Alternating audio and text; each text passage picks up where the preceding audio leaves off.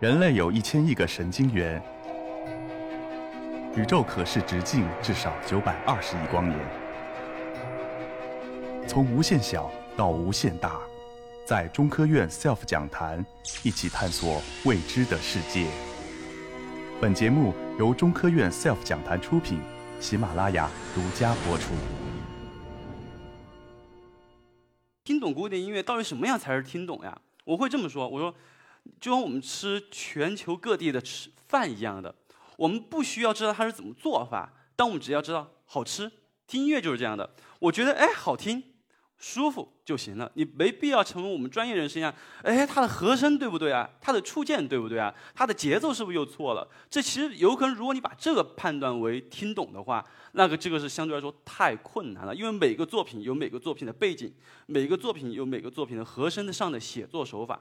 但如果我们外行听音乐，我们分为几点，就是说听得舒服，弹得精彩，或者说我听到了这个音乐上的一个对话。比如说听得舒服，就相当于肖邦的作品吧，或者是贝多芬，他有一些作品也是这样的。肖邦的作品，比如说这样这样。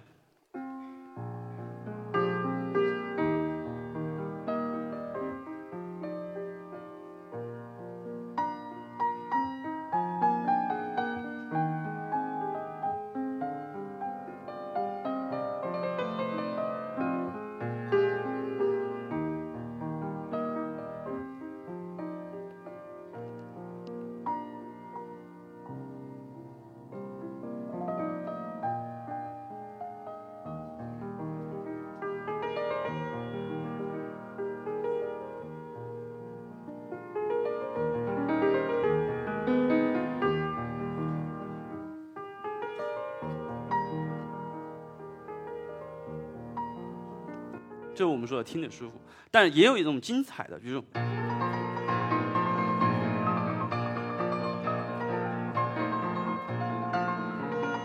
就这样，这是我们说的音乐，你不需要听懂啊，这个是音乐什么降 B 大调主和弦转到什么和弦转到什么什么，其实这个相对来说肯定很多人听不懂，我们就觉得哇炫技很快，就是我们说的听懂音乐上的东西，这也是。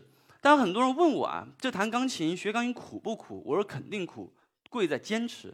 但我不是从小学钢琴，很多人说哇，你现在演奏家，你是不是从小就学钢琴？因为我家庭我在一个小镇上长大，因为我见着钢琴都是在十三岁的时候，而不是说小时候。我小时候上音乐课见的都是那种风琴，脚都要踩，跟着一起踩踩，然后手在动，然后再跟着我那个小孩，就跟我小时候就跟一起唱，就这样。我读初中的时候才见着钢琴，当时初中见钢琴的时候，我说我要学，我父母都没同意，想让你买一台琴。如果你不学的话，这琴就成家具的，就摆在那儿了，就是这样的。后来求了我母亲，求了三年，到初三的时候才学钢琴。我学钢琴的时候，我练得非常刻苦，就每天早上六点就准时敲响第一个音。就是文化课不上的话，我基本上是要练到晚上十点钟，除开什么吃饭呀、上厕所。为学就是说找老师上课，我会在我小镇上坐一天的车，来回一天的车去音乐学院找老师，就学一个小时钢琴课。别人问我值不值得？我说值得，因为他我所有的就是说人际关系，以及我所有在接触这个社会的所有的原动力，都来源于我学的古典音乐。因为我小时候成绩不好，然后我父母就会问，就是说我比较幸运一点，我父母从未把这个压力带给我，就是说你看人家孩子，你必须成绩靠，他从未没有这么说过，他就说你要努力，你要什么什么什么，包括在外应酬的时候，他从来不谈这个东西。我后来学钢琴，不断的去。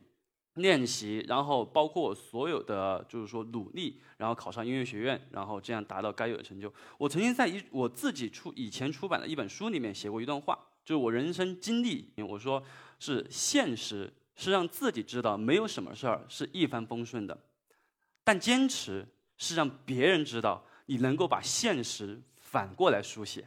这就是我经常提醒我自己一句话，因为现实反过来书写就是实现我自己心里想要的一些东西，就是这个。然后包括钢琴训练，呃，很多人缺了童年去训练钢琴技巧，但我因为有童年，但我必须要弥补我的技巧，所以我练得非常刻苦。比如说你练琴主要练习什么？比如说我现在这样，呃，先不说什么音乐开发大脑思维，然后什么艺术情怀，首先我们还是要手指过关。比如说我打开我们的手指。比如小朋友可以试一下，呃，我动一指的时候，你们也能动一指；我动二指，你们也一起动。但是我动五指的时候，我不动我的四指，你看一下你们能不能做到？就是说我不是这样动的哈，我是这样动的。就是说我们让我们的手指训练一定的独立性，这样的话就会让我们的技术上，就是说手指活动上有一定提升。比如说我们弹一段作品。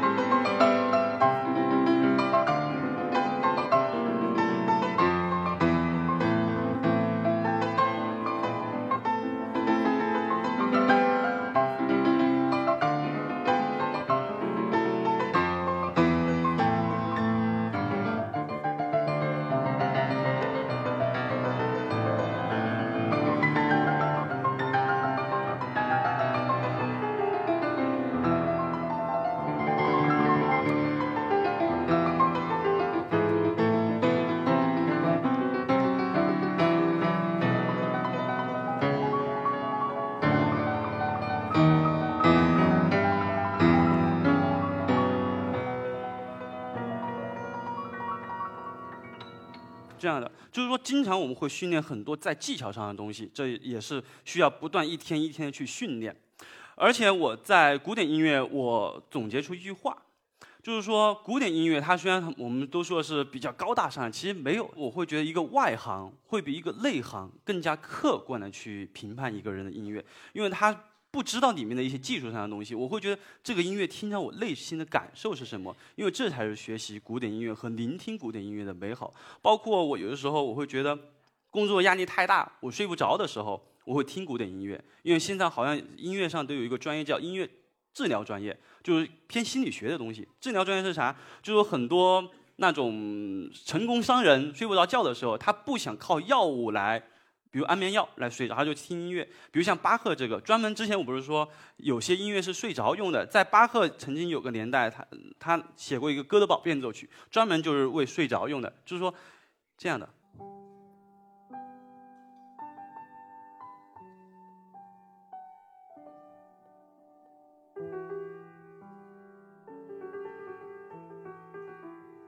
一般我听这前两个音呢，我会想睡觉。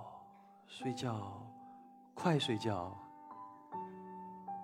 这样的，其实这就是非常安静的音乐。我会觉得，我静下心来去享受它就可以了。它没有那么多太多的什么，必须要多高尚多少你才能听古典音乐。